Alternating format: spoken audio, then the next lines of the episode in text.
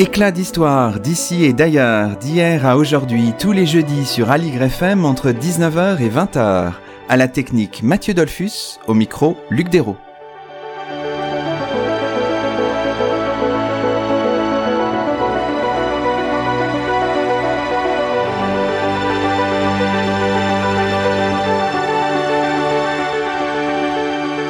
Bonsoir à toutes et à tous, c'est le neuvième numéro d'Éclat d'Histoire sur Aligre FM. Aujourd'hui, après Venise il y a trois semaines, les Caraïbes il y a quinze jours, les Pays-Bas du siècle d'or la semaine dernière, nous partons pour l'Afrique et son histoire, ou plutôt ses continents d'histoire, et nous avons la grande joie d'accueillir à notre micro trois invités prestigieux, Marie-Laure Dera, Joséphine Le Sur et François-Xavier Fauvel. Bonsoir à tous les trois. Bonsoir. Bonsoir. Bonsoir. François-Xavier Fauvel, vous êtes directeur de recherche au CNRS et vous travaillez auprès du laboratoire Trace à Toulouse. Vous avez dirigé le splendide volume L'Afrique ancienne de l'Acacus au Zimbabwe, 20 000 avant notre ère, 17e siècle, un ouvrage qui vient de paraître aux éditions Belin dans la série Mondes anciens, placé sous la direction générale de Joël Cornette. À vos côtés, deux de vos co-auteurs, Marie-Laure Dera, directrice de recherche au CNRS au sein du laboratoire Orient et Méditerranée à Paris, et Joséphine Le Sur, maître de conférence au Muséum national d'histoire naturelle au sein du laboratoire d'archéozoologie et d'archéobotanique. Alors peut-être on va euh, revenir en quelques mots à la genèse de ce fabuleux projet qui est salué en ce moment euh, par la presse de manière assez diverse mais tout à fait conjointe. On va revenir en quelques mots donc à la genèse du projet. C'est un projet qui remonte euh, à 2015, François-Xavier Fauvel? Oui, c'est un, un projet qui, qui représente trois ans de travail, voilà, qui a été initié euh, par une rencontre avec, avec Judith Simoni, l'éditrice Histoire chez, chez Belin, que j'ai rencontré à, à Blois au moment des rendez-vous de, de l'histoire, qui m'a proposé de faire un, de faire un livre pour Belin et j'ai proposé tout de suite un livre, un livre, un livre qui n'existait pas. Voilà, un livre, euh, le livre rêvé en quelque sorte, c'est-à-dire le livre qui permettait de, voilà, d'avoir, euh, d'avoir dans les mains toute l'histoire de l'Afrique, euh, l'histoire de l'Afrique ancienne. Et ce livre rêvé, compliqué à faire, il nécessitait de réunir voilà toute une série de toute une série de contributrices et contributeurs, spécialistes de différentes régions d'Afrique, de différentes périodes, spécialiste de différentes disciplines aussi, parce que pour des raisons sur lesquelles on reviendra, il n'est pas possible d'écrire euh, l'histoire de l'Afrique avec un seul angle et une seule, une seule, un seul type de, de, documentation. Et ce livre, euh, ce livre ample, ce livre bah, nécessitait un éditeur qui ait aussi le savoir-faire pour faire ça, et, euh, et notamment iconographique, notamment cartographique. Et donc la rencontre s'est faite comme ça. Et puis ensuite, voilà, ensuite il a fallu élaborer un sommaire, il a fallu contacter des auteurs en France et puis ailleurs dans le monde commander les chapitres et puis lancer tout le travail éditorial et puis concevoir une iconographie et concevoir une cartographie. Ça paraît court et long, c'est-à-dire qu'il y a des projets éditoriaux euh, voilà qui peuvent prendre 10 ans ou 20 ans mais en même temps dans ces dans ces trois années-là et euh, je pense que euh, aucune des contributrices et aucun des contributeurs ne me démentira, ça représentait beaucoup beaucoup de, de travail avec une armée chez Belin derrière, voilà qui qui, qui travaille pour pour faire avancer le, le projet. Donc ça veut dire réunir des spécialistes avec un certain nombre de, contraintes. Alors comment avez-vous vécu cette fabrication du livre Joséphine Le Sur, par exemple? C'est la première fois que je participais à un livre qui s'adressait vraiment à un grand public. Oui. Et euh, donc à la différence des articles, des chapitres qu'on peut faire dans les revues très spécialisées, où on doit citer nos sources quasiment à toutes les lignes, euh, avoir un langage euh, très très pointu. Là, la difficulté, mais à la fois aussi le, le côté, le défi qui était vraiment intéressant, qui était de communiquer à la fois dans un format assez court et compréhensible par tous, bah, le thème sur lequel on nous avait demandé de travailler. C'était très très motivant et très stimulant. Marie-Laure Ouais, j'ajouterais qu'en plus on était très bien accompagnés. Je dirais qu'il y avait euh, toujours François Xavier euh, qui venait en première relecture, Judith Simoni également en seconde relecture, avec euh, des remarques mais bienveillantes évidemment pour nous aider à faire quelque chose qui, s'adresse à un public plus large. Et ça c'était c'était c'était très plaisant en fait d'avoir un retour immédiat sur ce qu'on écrivait. Donc ça, ça ça a demandé beaucoup d'allers-retours, mais en même temps c'était des allers-retours, je dirais, très intéressants pour nous. Alors vous l'avez dit, ça veut dire réunir un certain nombre de spécialistes. C'est une histoire que vous avez faite, mais il n'y a pas que des historiens, François-Xavier Fauvel. Non, alors parce qu'effectivement, euh, c'est l'un des c'est l'un des défis de l'histoire africaine que d'avoir affaire à euh, des, euh, des, des registres de documents très différents les uns des autres. Alors l'écrit d'abord, parce qu'il y a de l'écrit en Afrique, contrairement à ce qu'on peut parfois entendre ou croire. Bon, il y a de l'écrit en Afrique, mais l'écrit reste rare dans la plupart des dans la plupart des sociétés. Il faut donc faire appel à d'autres type de matériaux. Et ces matériaux, c'est notre travail euh, de différents spécialistes de le transformer en document, c'est-à-dire en quelque chose qui va nous parler de sociétés passées, qui va nous permettre parfois de reconstituer des pans de certaines activités euh, des sociétés euh, passées. Et ces matériaux, ça peut être par exemple des matériaux matériels pour le coup, comme des sites archéologiques ou des objets, des fragments, des déchets, des bouts d'os, des choses comme ça. ça peut être des choses absolument infimes, ça peut être des pollens, ça peut être des graines. Bon, euh, mais ça peut être aussi des images gravées ou peintes sur des euh, sur des rochers. Ça peut être aussi un matériau immatériel, par exemple les, les, les récits oraux, les ce qu'on appelle les traditions orales, qu'on peut collecter dans certaines sociétés euh, africaines. Ça peut être aussi des langues, on peut collecter des mots, on peut collecter des grammaires, on peut comparer deux langues terme à terme, et puis on peut à partir de là reconstruire des, des mots qui ou des structures de langue qui aujourd'hui ne sont plus présents dans les sociétés, mais qui, euh, mais qui ont été parlés à un moment donné, qui nous disent des choses sur euh, sur les pratiques des, euh, des sociétés de temps plus anciens. Donc voilà, donc il faut il faut faire avec cette diversité là, et comme il n'est pas question que chacune et chacun des spécialistes soient spécialistes de tout, et eh bien il faut faire appel à des gens qui se sont spécialisés dans chacune de ces disciplines là. L'histoire de l'Afrique impose ça, impose ce travail collectif et pluridisciplinaire.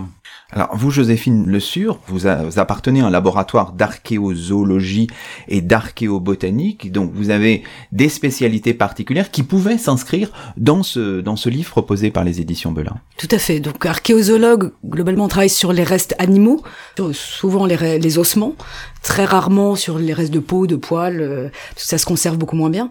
Donc les ossements.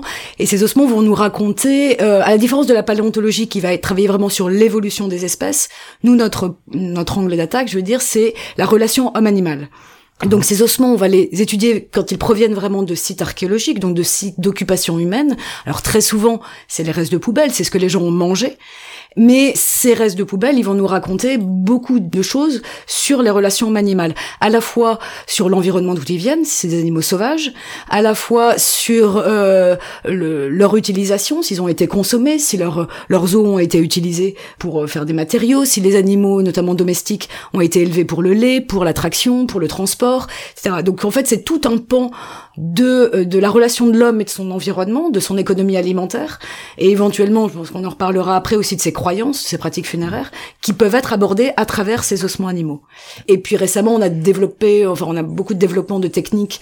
Tout à l'heure, euh, François-Xavier parlait de pollen, on va même maintenant, on va dire dans l'encore plus petit, puisqu'on travaille sur de la paléogénétique sur les protéines, sur les isotopes, sur les datations à partir des ossements. Donc toutes cette, euh, ces analyses moléculaires notamment qui nous permettent d'aller plus loin dans la reconstitution des relations homme-animal. D'accord. Et vous, Marie-Laure Dera, quelle était votre patte particulière, la spécialité que vous avez mise en valeur Moi, ma spécialité, c'est plutôt l'écrit euh, dans la société éthiopienne. Comme vous le disiez, c'est pas forcément quelque chose à laquelle euh, on s'attend euh, quand on parle de l'Afrique, euh, d'avoir de, l'écrit en Afrique. Bon, l'Éthiopie fait partie de ces sociétés où l'écrit arrive très tôt en fait, puisqu'on a de, des inscriptions sur pierre au moins vers le troisième, quatrième siècle, peut-être un petit peu avant, mais on les date pas très très bien. Et puis moi, je travaille essentiellement sur les manuscrits en fait, qui sont produits en Éthiopie pendant la période médiévale. Alors je me permet de parler de médiéval pour euh, pour ce qui est de l'Éthiopie parce que euh, ça fait plutôt sens euh, du fait en fait de la christianisation du royaume au IVe siècle, disons toute la période entre le la fin d'Aksum au 7e siècle jusqu'au 15e siècle correspond à un Moyen Âge éthiopien qui qui est pas tellement différent, mhm. enfin en tout cas qui est concomitant au Moyen Âge que l'on voit en Occident, par exemple. Alors, justement, on vient d'évoquer, ce faisant ou chemin passant, la question de la périodisation. Alors, c'est une question qui est cruciale. On explose un peu notre cadre de pensée habituel, qui est le cadre universitaire, avec les quatre sacro-saintes périodes, Antiquité, Moyen Âge, époque moderne, époque contemporaine. Là, ça ne, ça ne fonctionne plus, François-Xavier Fauvel. Non, ça fonctionne pas très bien, il faut, il faut, il faut bien le dire. Alors, le, le, le livre se donne deux bornes chronologiques, une euh, en amont qui est 20 000 euh, avant le présent, et une aval qui est le XVIIe siècle. Je vais commencer par la fin. Pourquoi le XVIIe siècle? D'abord parce que euh, bon, d'abord il y avait une contrainte éditoriale. la collection, la collection, ça s'appelle Mondes anciens, ça, ça englobe jusqu'au Moyen Âge mais ça va pas euh, au-delà du Moyen Âge. Néanmoins, ça n'est qu'une contrainte éditoriale et on aurait pu très bien euh, euh, la circonvenir.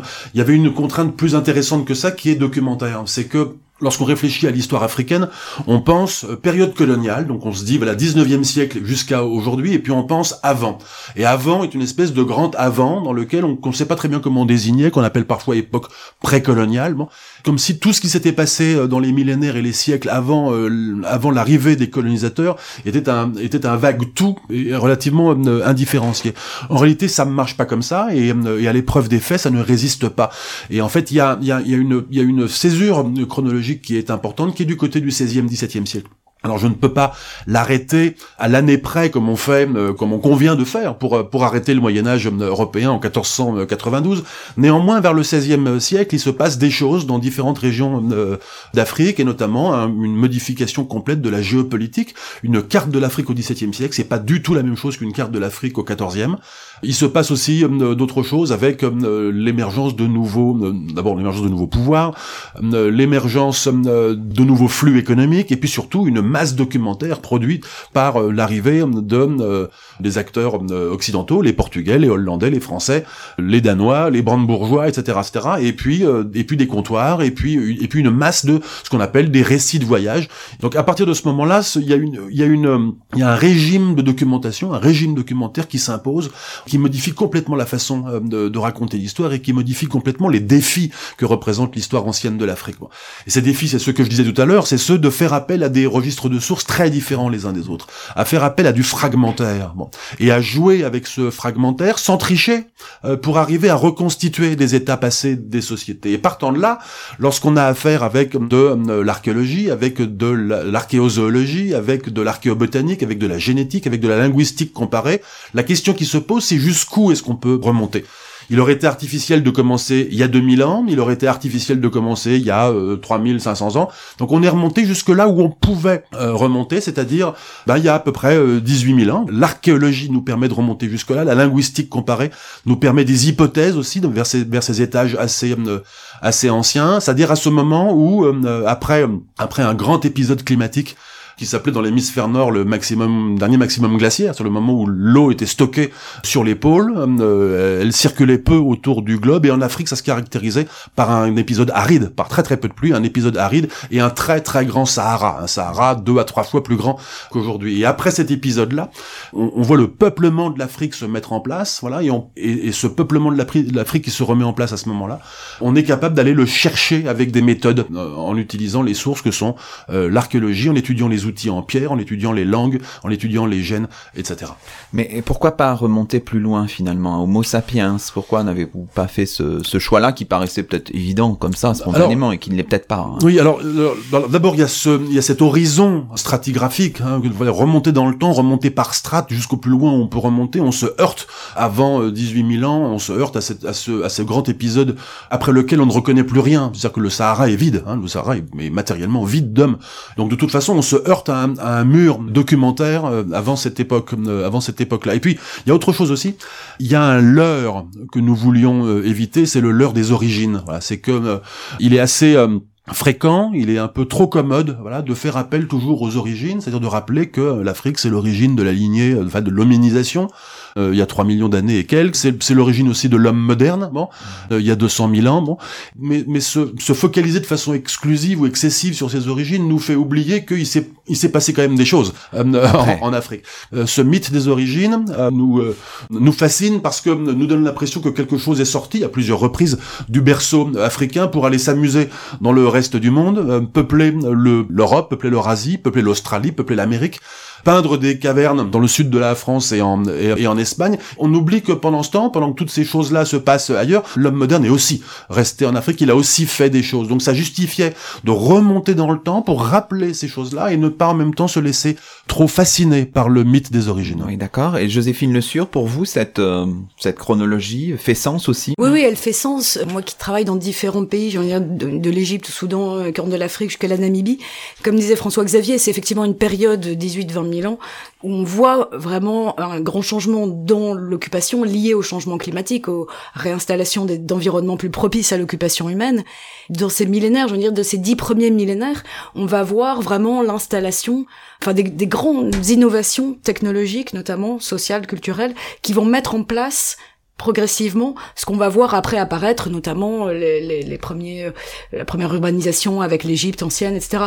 Et des choses d'ailleurs qu'on ne connaît pas forcément beaucoup, même les archéologues qui ne travaillent pas en Afrique ne savent pas qu'on a de la céramique depuis le dixième millénaire avant Jésus-Christ. C'est-à-dire bien avant ce qu'on peut avoir au Proche-Orient, en Europe, et que ça a été une, je peux dire, une invention euh, en Afrique, plutôt dans l'Ouest, mais qu'on retrouve aussi dans l'Est quelques quelques siècles après, qui n'est pas forcément liée aux premiers agriculteurs, comme c'est le cas au Proche-Orient et comme c'est le cas aussi en Europe. En fait, on est dans des contextes très différents. On a aussi des grandes évolutions au niveau de l'outillage lithique, au niveau du rapport à l'environnement, euh, une exploitation intensive des céréales sauvages, euh, des animaux, etc. Et en fait, on a une mise en place vraiment d'un contexte social et culturel qui est tout à fait primordial pour étudier la suite des civilisations euh, qui vont se mettre en place en Afrique à des périodes un peu plus récentes. Donc c'était vraiment important, je pense, de remettre dans le contexte cette préhistoire euh, relativement récente, qui n'a que 20 000 ans, si je puis dire, mais euh, c'était vraiment important de le mettre dans ce contexte-là. D'accord.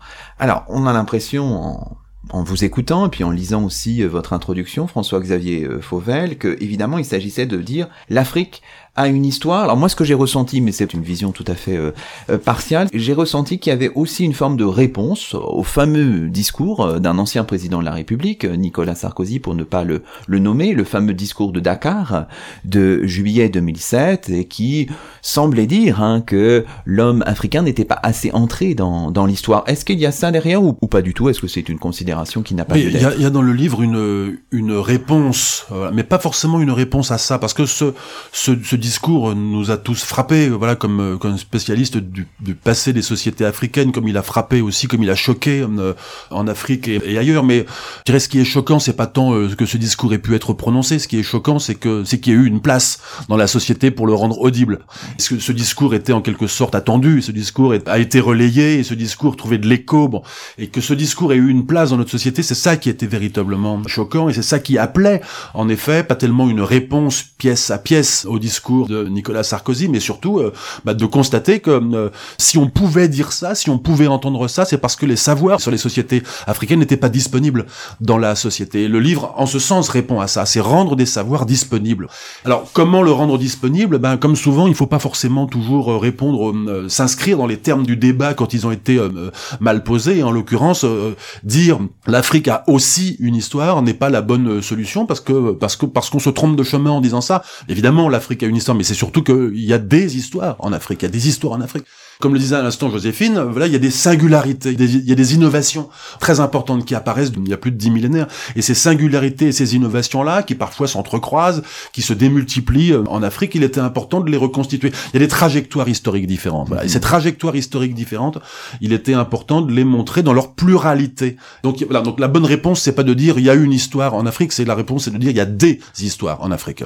D'accord. Et en même temps, peut-être que mon argument n'est pas tout à fait fondé, mais en même temps, quand on regarde la liste de vos auteurs, ce sont, une grande majorité en tout cas, ce sont des Européens. Est-ce que ça ne pose pas un problème ou est-ce que c'est un faux problème? Enfin, comment comment répondre à ça? Alors, cette question-là, elle s'est posée dès que, euh, au moment de l'élaboration du sommaire, je me suis demandé région par région, période par période, voilà, qui était euh, spécialiste de, telle ou telle région ou, euh, ou période ou phénomène historique. Et il a bien fallu constater dans la plupart des cas qu'il n'y avait pas forcément d'Africains disponibles pour telle ou telle période ou, ou région. En même temps, constatons que le, le, milieu des spécialistes de l'histoire ancienne de l'Afrique, avant le XVIIe siècle, est relativement restreint, est relativement concentré dans quelques pays du monde. En particulier, on peut constater ensemble qu'il y a très très peu d'endroits dans les universités africaines où il y a des euh, titulaires de postes spécialistes de l'histoire ancienne. Pourquoi ça? Ben c'est d'abord la faillite d'un euh, d'un investissement de l'État euh, dans des études plus longues, dans des études plus exigeantes, dans des apprentissages qui ne sont pas forcément rentables.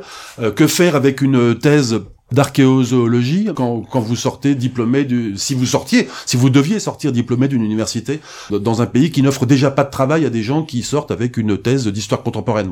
Donc donc il y a certainement là des, des là des, des lacunes de des, des, politiques de recherche des politiques d'enseignement supérieur dans toute une série de régions.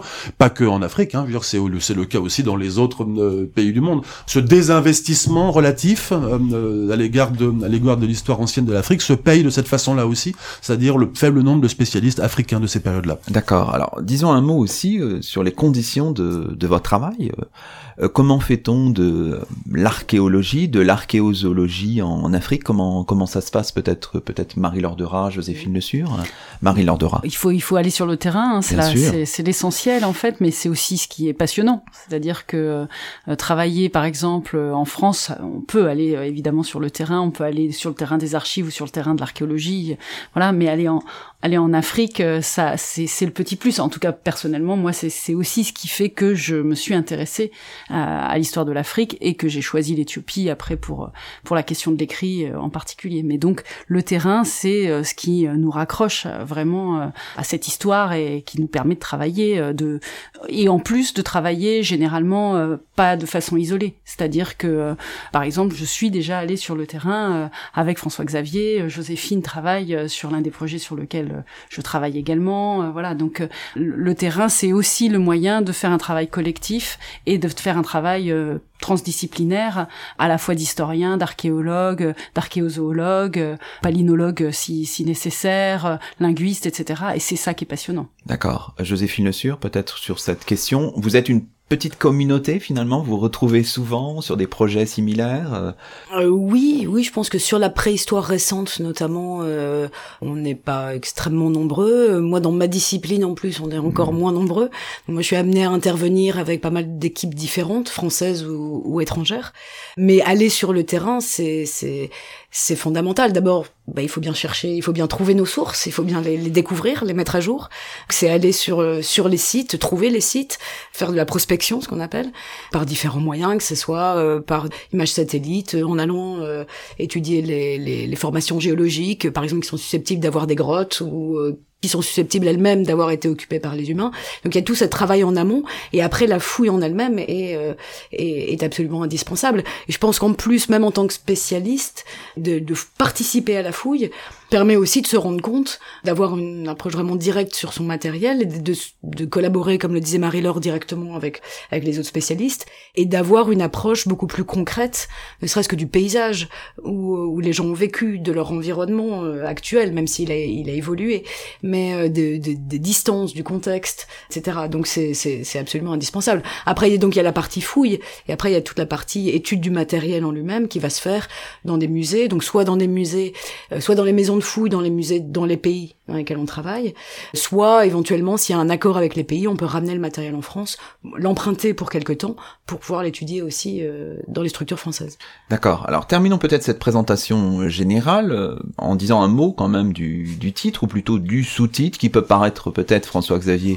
Fauvel, un peu mystérieux, de l'Acacus au Zimbabwe. Alors, euh, dites-nous un mot de l'Acacus, parce que forcément que certains auditeurs ne voient pas très bien de quoi il s'agit. D'abord, euh, de l'Acacus au Zimbabwe, ça fait de A à Z. Bon. Tout à fait, bien euh, trouvé. C'est voilà, c'est pas mal trouvé. Et, euh, et en outre, ce, ce, ce sous-titre était fait pour illustrer l'ampleur à la fois chronologique et géographique du propos du, du livre. Donc, outre que ça montre l'amplitude alphabétique, voilà, de A à Z du, du, du livre, l'Acacus est un massif montagneux dans le centre-ouest de la Libye. Bon, euh, et c'est un massif montagneux qui était particulièrement occupé hein, au moment du Sahara vert, donc il y a, euh, il y a de ça 8 à, 8 à 10 000 ans. Bon.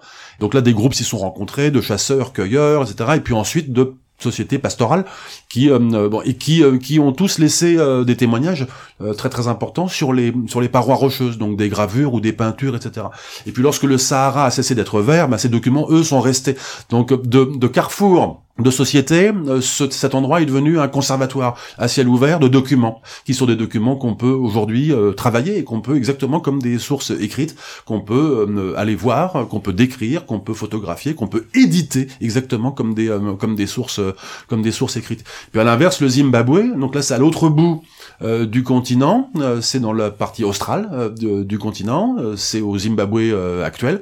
C'est aussi l'autre bout de la chronologie puisque c'est un royaume de la fin du Moyen Âge, 14e, 15e siècle, qui était établi sur les hauts plateaux du Zimbabwe et qui est caractérisé par ces formidables forteresses en pierre, en pierre sèche, voilà, qui sont qui sont bâties. Euh, on en compte une centaine qui sont euh, sur le haut plateau euh, du Zimbabwe lui-même, un petit peu au Botswana, un petit peu dans l'escarpement de la plaine du, Mozambique à l'est. On ne sait pas très bien quelle était la structure politique. On devine une structure féodale, royale, quelque chose un petit peu pyramidal. Mais en revanche, l'archéologie nous renseigne abondamment sur ces sur ce site où des élites thésaurisaient manilles en fer, et puis échangeaient euh, à longue distance. On a retrouvé, notamment dans le site de Grand Zimbabwe, qui donne l'impression d'avoir été une capitale. On a retrouvé du mobilier importé, voilà, qui venait de Chine, qui venait de Perse, etc., etc. Donc voilà, donc on a là quelque chose qui ressemble, qui évoque un royaume avec une architecture monumentale pour la fin de, pour la fin de la période. Bon, bah écoutez, très bien. Je crois que le décor est magnifiquement planté. Alors avant de se promener dans ces continents euh, d'histoire, je vous propose de marquer une première pause musicale dans cette émission Éclat d'histoire sur Aligre FM avec un titre du chanteur éthiopien Mahmoud Ahmed, l'un des chefs de file de ce qu'on appelle l'Ethio Jazz, un titre paru en 1975. C'est Ere Mela Mela sur Aligre FM.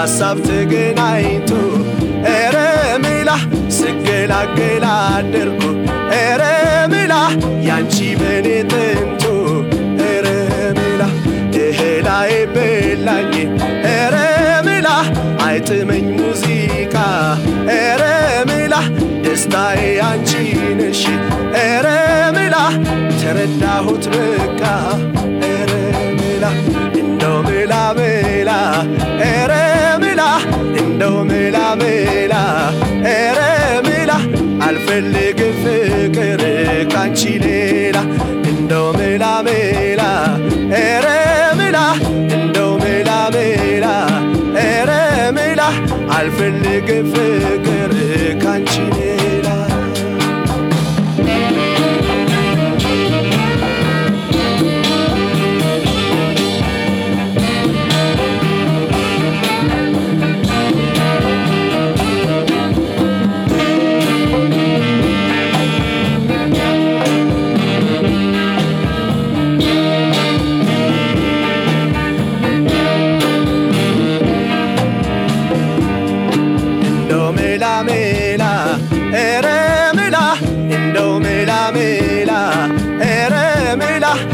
አልፈልግም ፍቅር ካንቺ ሌላ እንደው ሜላ ሜላ ኧረ ሜላ እንደው ሜላ ሜላ ኧረ ሜላ አልፈልግም ፍቅር ካንቺ ሌላ የሐኪሞች ብዛት ኧረ ሜላ ምንም አረዳኝ ኧረ ሜላ በሽታ አንቺ ነሽ ኧረ ሜላ በቅርብ አትገኝ ኧረ ሜላ ራቤ ቢጠማ ኧረ ሜላ ምናምኑን በላሁ ኧረ ሜላ ጥጋቢ አንቺ ጋራ ኧረ ሜላ መሆኑን ነቻጣሁ ኧረ ሜላ እንደው ሜላ ሜላ ኧረ ሜላ እንደው ሜላ ሜላ ኧረ ሜላ አልፈልግም ፍቅር ካንቺ ሌላ እንደው ሜላ ሜላ ኧረ ሜላ እንደው ሜላ ሜላ ኧረ ሜላ አልፈልግም ፍቅር ካንቺ ሌላ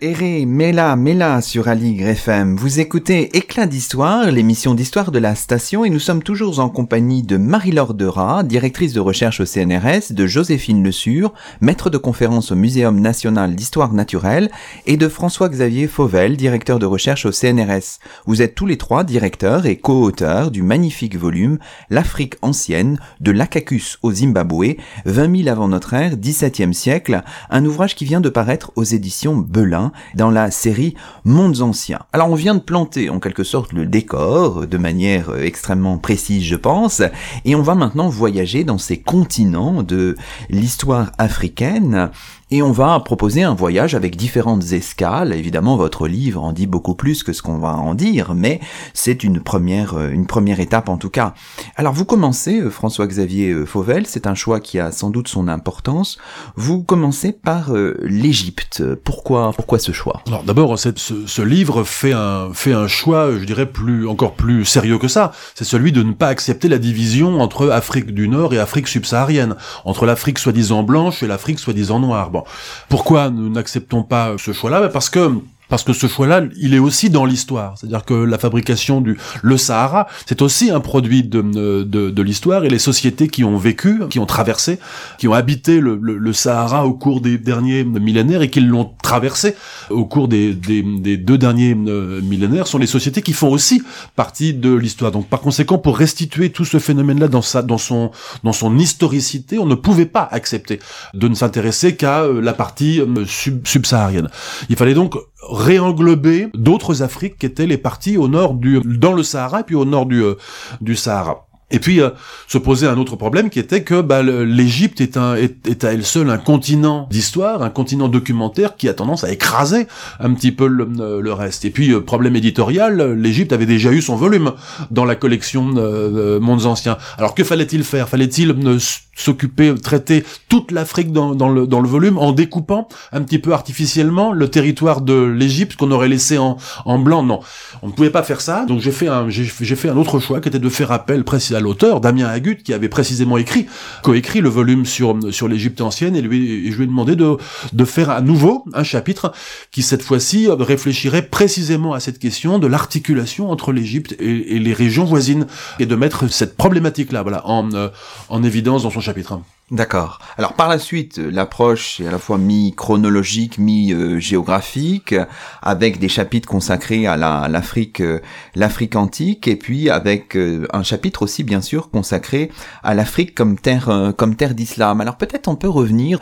On fait évidemment des, des, choix aussi dans cette dans cette émission sur ce fascinant, je trouve, royaume d'Aksum, qui connaît une forme d'apogée dans les premiers siècles après après Jésus-Christ, et qui voit la conversion de de son roi au IVe siècle, Marie-Laure de Rat. Alors est-ce qu'on pourrait présenter de manière un peu peut-être, euh, je sais pas, stimulante ce, ce fascinant royaume? Alors stimulante, je vais essayer. Non mais oui. Euh, le royaume d'Aksum, on, on, le connaît euh, pas seulement au moment de sa christianisation, c'est c'est un c'est un royaume qui se développe euh, au début du premier millénaire, fin du fin du millénaire avant Jésus-Christ, euh, premier siècle après Jésus-Christ, et qui comment dire, qui est un royaume commerçant en fait. Euh, il est en lien euh, via la mer Rouge avec euh, l'Empire romain et avec toutes les sociétés côtières de la mer Rouge et de la Méditerranée orientale, exportant éléphants ivoire, or, esclaves dès cette époque. Et donc c'est un royaume qui se développe sur cette base commerciale et dans sa relation avec euh, l'Empire romain d'Orient développe également un monnayage trimétallique, emploie le grec pour euh, représenter euh, son pouvoir, enfin le pouvoir du roi en tout cas, lors de victoires par exemple. Et puis, eh bien puisque ce, ce, ce royaume est installé sur les côtes et qu'il est en relation avec les sociétés du pourtour méditerranéen oriental et euh, de, de la mer Rouge, très vite, il, est aussi touché euh, par ce qui se passe dans ces régions et en particulier le christianisme. Et donc le christianisme touche Aksum au IVe siècle via en fait des commerçants qui échouent sur les côtes de la mer Rouge et qui peut-être échouent pour certains et d'autres sont déjà installés là parce que c'est un comptoir de commerce et du coup petit à petit, la christianisation prend, se développe euh, dans, dans, dans la région euh, par ce biais. Finalement, le commerce, c'est souvent euh, un puissant vecteur pour faire circuler les idées. Ouais, oui. Et qu'en est-il du royaume d'Aksum ensuite, dans les siècles ultérieurs Alors, le, royaume d'Aksum, c'est un royaume qui décline. On, on sait pas, enfin, on sait, on sait, et on ne sait pas très bien pourquoi. C'est-à-dire que au 7e siècle, sur plusieurs sites, on voit de, des abandons. C'est-à-dire que euh, d'un seul coup, il n'y a pratiquement plus rien, plus personne. On donne plusieurs explications à ces abandons au 7e siècle. Première explication, c'est la montée de l'islam sur euh, l'autre côté de la, de la mer Rouge et euh, en lien avec l'islam, le la conquête arabe qui fait que l'ensemble en fait des côtes de la mer Rouge deviennent, enfin, sont sous contrôle des commerçants arabes qui étouffent complètement euh, ce petit royaume chrétien. Et donc il y aurait eu un repli en fait du royaume chrétien, écarté euh, du commerce, l'abandon euh, du monnayage, au fur et à mesure, voilà, la disparition de, de cette entité politique. Bon, ça c'est l'une des explications. Je dirais, elle est, elle est, à mon avis, c'en est qu'une. Mais mhm. c'est vrai que les autres, on les, on les identifie encore assez mal. Il y a des, des questions sans doute environnementales. il y a pour certains une grosse épidémie, euh, peut-être la peste justinienne, sans doute un faisceau de facteurs qui expliquent qu'à un moment donné, au 7e siècle, s'effondre cette entité politique, mais enfin, l'entité euh, qui s'effondre ne veut pas dire que pour autant, euh, il n'y a plus personne qui vit dans cette région. Oui, parce que en même temps, le christianisme s'enracine. Et le christianisme s'enracine, l'islam arrive également, et en fait, cette période qu'on connaît mal de, du 7e siècle et du déclin du royaume Aksumine donne naissance en fait à quelque chose qui à découvrir et qu'on est en train de découvrir, je pense, mais qui euh, est une société euh, finalement, euh, plusieurs sociétés, je pense, qui à la fois se christianisent, s'islamisent et développent des formes de pouvoir qu'on doit encore identifier. Donc cette période un petit peu obscure, ça court jusqu'au 12e siècle, 13e Oui, grosso, grosso modo, jusque 11e, 12e siècle, on, est un peu dans le flou. C'est à la fois une période obscure, mais en même temps, c'est une sorte de, de, grand laboratoire où, se, où justement euh, se mettent en place euh, des structures politiques que, que l'on saisit euh, une fois qu'elles sont en place et vraiment bien établies à partir du 12e siècle. En ce qui concerne d'un côté les sociétés musulmanes, avec un certain nombre de sultanats qui se sont, qui s'installent en fait euh, le long des voies commerciales, mhm. en particulier. Et puis par ailleurs, un royaume chrétien ou peut-être plusieurs royaumes chrétiens. On ne sait pas très bien. Il y en a un en tout cas qui s'affirme euh, vraiment avec la dynastie euh, des rois Agoué qui règne 12e, 13e siècle et qui sont en fait l'aboutissement d'une renaissance du christianisme après le déclin aksumite du 7e siècle. Donc, dans le monde éthiopien se côtoient des chrétiens, des musulmans, des païens aussi? Oui, euh, effectivement, c'est la, la, christianisation euh, du IVe siècle n'engendre pas immédiatement une conversion complète de l'ensemble de la société. Euh, c'est c'est vraiment quelque chose qui s'enracine, comme le disait François Xavier, mais en même temps qui se fait très progressivement. Et qui plus est, le christianisme arrive dans un contexte où évidemment les gens ont d'autres religions qu'on connaît en fait assez mal encore. Hein. On connaît à peu près la religion des rois avant, avant l'arrivée du christianisme, une religion qui est très euh, liée aux religions euh, sabéennes, euh, mais celle des populations, qui, qui sans doute n'était pas qu'une seule religion, mais on peut penser qu'il y avait plusieurs euh, manières de, vouer des cultes euh, à différents dieux, etc. Donc euh, voilà, on connaît quand même assez mal. Mais ce dont on est sûr, c'est que au XIIe siècle, lorsque le christianisme donne, enfin, qu'un royaume se développe sur sur la base du christianisme, que des sultanats musulmans se mettent en place, il y a également à ce moment-là en Éthiopie de très puissantes sociétés qui elles euh, sont restées païennes. Et on dit païens parce que on, a du mal à les qualifier autrement et donc euh, c'est un côté qui, qui c'est un qualificatif par défaut un voilà c'est un qualificatif par défaut. Ça n'est absolument pas péjoratif hein, c'est la manière dont on peut parler euh, des païens dans l'empire romain et la, les religions païennes. Ça n'est pas quelque chose de péjoratif. Donc faut vraiment pas le penser comme ça. Mais c'est une manière de parler de, de, de façon un peu parapluie d'un ensemble de sociétés et d'un ensemble de religions qu'on ne connaît pas très très bien à la fin du, du, Moyen Âge, vous avez utilisé quand même cette expression, donc je la reprends avec toutes les réserves qu'on peut avoir, bien sûr. À la fin du, du, du, Moyen Âge, quelles sont vos sources un peu pour considérer ce monde, ces, ces mondes éthiopiens Alors, on, on, a de la chance, euh, s'agissant, si, si je reste euh, dans la, dans, en Éthiopie, on a de la chance parce qu'en en fait, à la fin du Moyen Âge, on a, euh, outre des données archéologiques, mais pas tant que ça finalement, on a surtout des textes. Parce que, euh, comme je le disais, avec le, la christianisation au IVe siècle, évidemment, l'écrit se développe parce que, pour commencer, il faut euh, disposer euh, de, des évangiles dans chacune des églises. Donc l'écrit est quand même quelque chose qui devient très important euh, dans la société euh, éthiopienne. Donc il y a une langue, le guès, qui est la langue liturgique et savante, qui permet de Et donc on trouve pour le Moyen Âge non seulement des ouvrages liés au christianisme, tous les textes du christianisme, aussi bien les, les, les pères de l'Église que les évangiles, que des miracles, des vies de saints, etc. Mais on trouve aussi des chroniques royales rédigées euh, dans le milieu de la cour. On trouve euh, des documents de la pratique qui euh, évoquent des donations faites par les rois pour des églises, la plupart du temps pour des églises. On trouve bon bien des vies de saints, mais c'est bien connu dans dans d'autres mondes.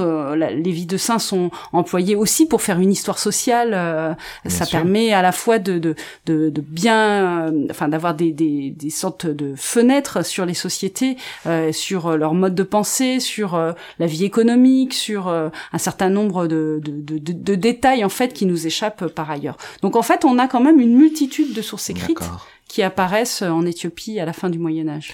Très bien. Alors, en quelques minutes, c'est un exercice très difficile. François-Xavier Fauvel, on va faire un voyage euh, géographique. On va se transférer plutôt du de l'autre côté, du côté occidental de l'Afrique. Alors, vous avez consacré un, chapitre à ce que vous appelez les royaumes courtiers du du, du Sahel. Alors, est-ce que vous pourriez nous dire un peu quelle était l'ambition un peu de votre de votre réflexion? Alors, d'abord, on est on est là donc dans les régions qui sont qui correspondent aujourd'hui au sud de la Mauritanie, euh, au Mali, euh, au nord du Sénégal. Et, et, là, se sont développés durant le durant le courant du Moyen Âge des, des royaumes euh, qui ont euh, qui ont été très célèbres. Euh, le Ghana en particulier, donc le Ghana ne pas confondre avec le pays Ghana actuel, hein, le Ghana, le, le, Mali, etc. pays très célèbre, un royaume très célèbre au Moyen Âge, de grands géographes arabes comme Al-Bakri au XIe siècle ou Idrissi au XIIe, ont, ont consacré de véritables descriptions au royaume du au royaume du Ghana, et puis de très très grands auteurs euh, du XIVe siècle, des gens comme le voyageur Ibn Battuta ou le chroniqueur Al-Umari ou l'historien Ibn Khaldun, voilà, ont tous les trois consacré aussi de, de, des descriptions, des récits au royaume du au royaume du Mali. Donc ce sont des, on a des fenêtres documentaires sur ces sur ces royaumes-là. On est donc capable de bon de dire des de dire des choses un, petit peu petit peu épaisses sur ces formations euh, politiques.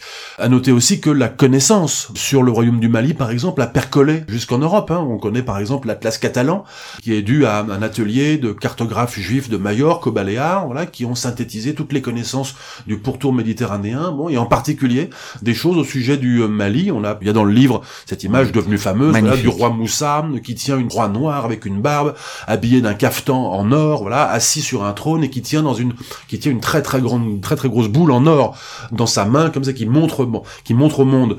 Et la, légende en, en catalan à côté dit, voilà, ce roi est le plus riche des rois de ces régions pour, pour l'abondance de l'or qui se recueille dans sa terre. Donc il y, a une, il y a une espèce de célébrité du, euh, Mali dans le monde islamique et puis dans le monde méditerranéen euh, et plus largement. Cette célébrité, elle est due au fait euh, qu'on sait au XIVe siècle que ce roi du Mali, il exporte, il exporte de l'or à travers le Sahara. Ce sont les grands flux, grands flux d'or qu'on n'est pas capable de quantifier. Bon, enfin, on sait qu'une grande partie, une très très grande partie de l'or médiéval venait de quelque part du côté des savanes du Mali, enfin de l'actuel Mali, de l'actuel de l'actuelle Guinée, etc.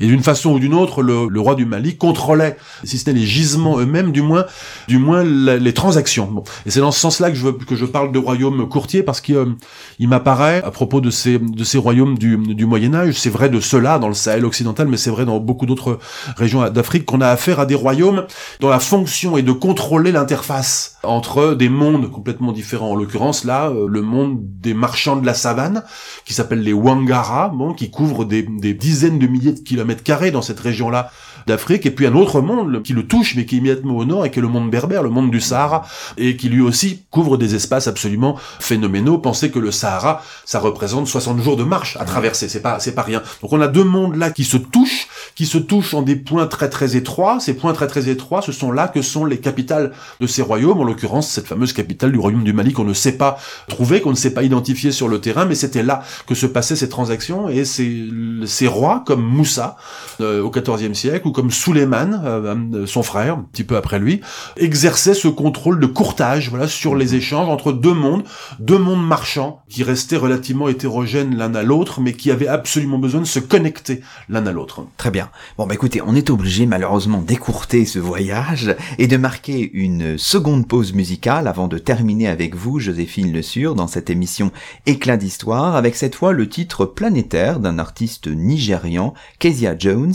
C'est Rhythm is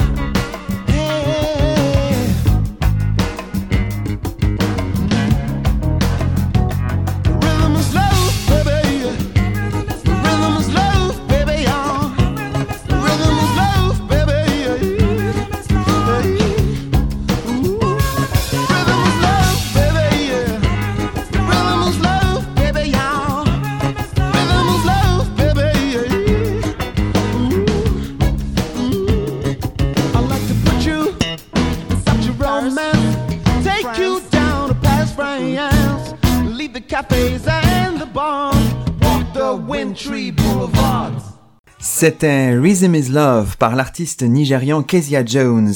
Vous écoutez Éclat d'Histoire sur Aligre FM et nous sommes toujours en compagnie de Marie-Laure Dora, directrice de recherche au CNRS, de Joséphine Le Sur, maître de conférence au Muséum national d'histoire naturelle et de François-Xavier Fauvel, directeur de recherche au CNRS. Vous êtes tous les trois directeurs et co-auteurs du magnifique volume L'Afrique ancienne de l'Akakus au Zimbabwe, 20 000 avant notre ère, 17e siècle, un ouvrage qui vient de paraître aux éditions Belin dans la série Mondes anciens. Alors on a on a un petit peu voyagé. Malheureusement, nous avons fait que deux escales ou un peu plus, mais on est obligé d'écourter malheureusement dans cette émission. Et avec vous, Joséphine Le Sur, pour conclure un peu cette émission, on va aborder un point, un de vos chapitres, qui est traité dans la deuxième partie de l'ouvrage, qui rembobine le film en quelque sorte et qui revient vraiment en arrière. Votre chapitre s'intitule euh, Des pasteurs et des vaches. Alors ça peut paraître étonnant pour nos auditeurs, mais vous traitez de de la civilisation de la vache en Afrique en euh, multipliant euh, les allers-retours et en construisant votre réflexion sur des allers-retours entre le présent et le passé, ce qui peut dérouter aussi euh, l'historien Joséphine Le Sur. Oui, bah, c'était vraiment une volonté de ma part de montrer que ce qu'on peut voir actuellement dans certaines sociétés d'Afrique de l'Est, qui est des relations très très fortes des pasteurs avec leurs animaux, notamment avec les vaches, où la, enfin la vache, le bœuf, tous les bovins sont beaucoup plus qu'une source de nourriture, mais sont vraiment une richesse, un symbole de pouvoir, de prestige, un outil indispensable dans les relations sociales. Toutes ces choses qu'on voit actuellement, en fait, on les retrouve aussi dans le passé. On en a des signes archéologiques. On voit que c'est très très ancien. En fait, le début de la domestication des bovins, j'ai pas le temps de développer. On ne sait toujours pas en fait si le bœuf a été domestiqué localement en Afrique ou s'il vient du Proche-Orient, comme ce qui se passe en Europe. Toujours est-il que en fait, donc ça, ça, ça se produit à peu près au 6e, 7e millénaire avant Jésus-Christ. Mais dès le 5e millénaire, on voit apparaître vraiment des sociétés pastorales, notamment dans le sud de l'Égypte, le nord du Soudan qui vont développer un rapport à l'animal et au bovin extrêmement fort. Euh, ça va se matérialiser notamment par de la rupestre, par des figurines de, de, de, de poterie, par une mobilité qui va être tournée beaucoup sur l'approvisionnement des animaux, donc une mobilité saisonnière sur les pâturages, sur l'acquisition à l'eau. Ça va se manifester aussi dans les tombes avec l'inhumation d'hommes avec des, des crânes d'animaux. Un peu plus tard, dans la civilisation de Kerma, qui est une grande civilisation du Nord-Soudan, au troisième, deuxième millénaire, on va voir des gens qui vont être enterrés, donc certainement des, des, personnes importantes, qui vont être enterrés et entourés de milliers de crânes de bœufs. Mais quand je dis milliers, c'est une tombe peut avoir jusqu'à 5000 crânes de bœufs qui vont être déposés pour une personne. Et ces bœufs sont très importants. Euh, ils sont euh, certains animaux sont même modifiés physiquement pour montrer leur statut particulier. On va déformer les cornes. C'est des pratiques qu'on voit encore aujourd'hui dans certaines sociétés. On va les scarifier. On va complètement les modifier pour en faire un peu des intermédiaires entre vraiment le monde animal et les sociétés humaines.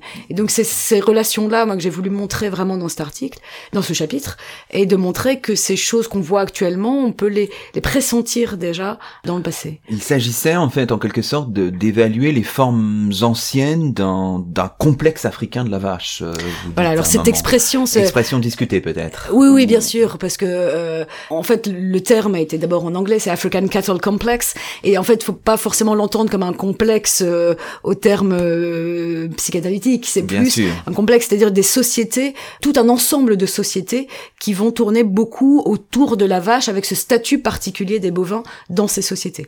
Très bien. Mais écoutez, je crois que malheureusement nous sommes obligés de d'arrêter là. Qu'est-ce qu'on peut peut-être en un mot quand même, François-Xavier euh, Fauvel, qu'est-ce qu'on peut souhaiter pour ce pour cet ouvrage-là, paru il y a quelques semaines Bah, on peut lui souhaiter euh, qu'il euh, qu'il remplisse sa fonction, qui est de rendre des savoirs disponibles et qui est d'éclairer justement des singularités comme celle que vient de euh, que vient de souligner euh, Joséphine. Voilà, voilà, voilà des voilà des sociétés pastorales qui ont choisi en quelque sorte une forme de singularité tout à fait originale qu'on ne rencontre pas pour l'essentiel dans les autres dans les autres régions du monde. Et là, il y a un accent voilà sur lequel le livre veut véritablement insister. Eh bien, merci beaucoup. Merci à tous les trois. C'est ainsi que se termine le neuvième numéro d'Éclat d'Histoire, d'ici et d'ailleurs, d'hier à aujourd'hui, l'émission d'histoire d'Aligre FM, tous les jeudis entre 19h et 20h. Nous étions aujourd'hui en compagnie de François-Xavier Fauvel, directeur de recherche au CNRS auprès du laboratoire Trace à Toulouse.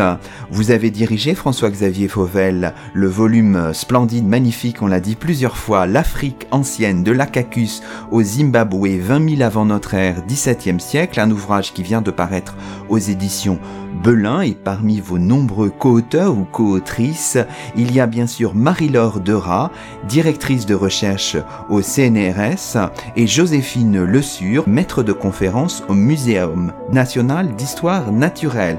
On se retrouve dans une semaine sur Aligre FM. À très bientôt.